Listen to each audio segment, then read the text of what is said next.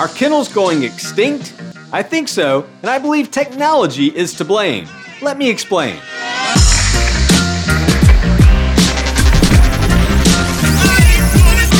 Welcome back to Off Label Veterinary News, your source for commentary on animals, medicine, and practice life. If this is your first time and you haven't subscribed yet, please go ahead and do that. And I promise that when we get to a thousand subscribers, I'll stop begging.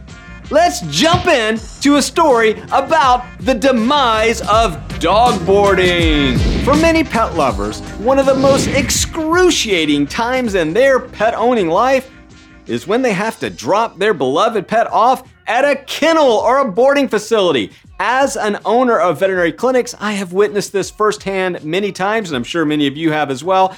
Clients distraught in tears, begging, what, whatever, they're pleading for something that we can't give them, which is that they actually can stay in the kennel with their pet. You've probably heard that exact same complaint or frustration. We've used technology over the years to try to ease the burden of being separated from your pet. We've had live streaming that you could, you know, buy as part of your boarding packages. We send pictures, we phone calls, we let you leave messages for your pets. You know, all of the steps we take just don't soothe the ache of separation from your pet. Kennels, boarding is being completely disrupted by the app, and more importantly, by this sharing gig economy. If you're unfamiliar with these services, basically you go online to rover or wag.com, you select a person to come and sit with your dog, to stay with your dog at your home, to go take your dog for a walk, whatever, and of course then you the transaction is all handled online. They show up, they do your thing, everything is paid for seamlessly. It's a really really elegant solution to a very very painful problem.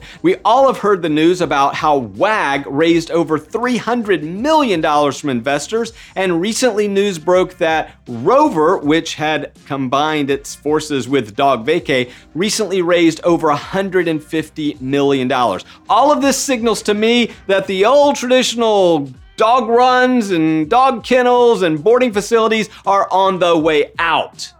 Now, I'd like to hear what you have to say about this. Now, do I think that tomorrow your boarding facility is out of business? No, I don't.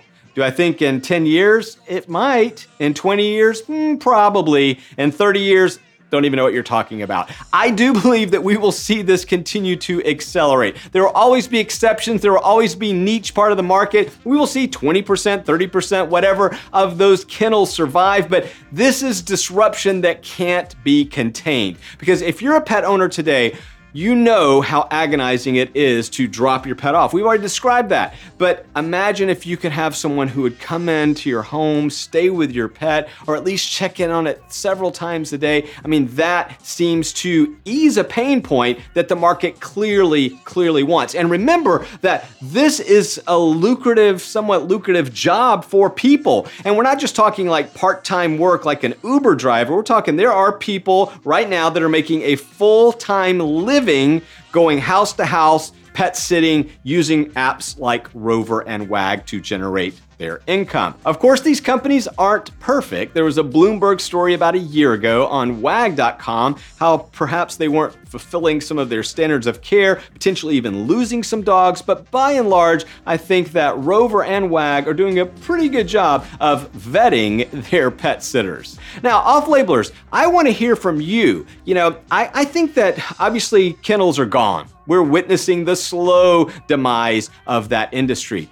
But if you listen carefully to what I've been saying for the past several years and now what these companies are saying, they next are going to go into mobile vet services. So right now if you're considering like joining one of these groups, you may want to watch this space closely because I'm telling you, this is where it is going. So we know that Rover and WAG say, hey, we want to expand our services. They've got a lot of debt. They've got a lot of cash, but with that cash comes responsibility in the form of you got to pay back those people. So they're going to look to expand their services. The vet market is hot. The vet market is vulnerable. The vet market is an easy transition because when you're looking for that dog sitter, dog walker, why not just schedule your pet's vaccines? Or, oh yeah, my dog's ear's been bothering him, so can you come in and check on that? And oh, what about my kitty cat? She seems to be drinking a little more water excessively. You know where this goes. Off labelers, what do you think about this? Is it game over for kennels and boarding facilities, or will they reemerge and somehow re-disrupt the disruptive force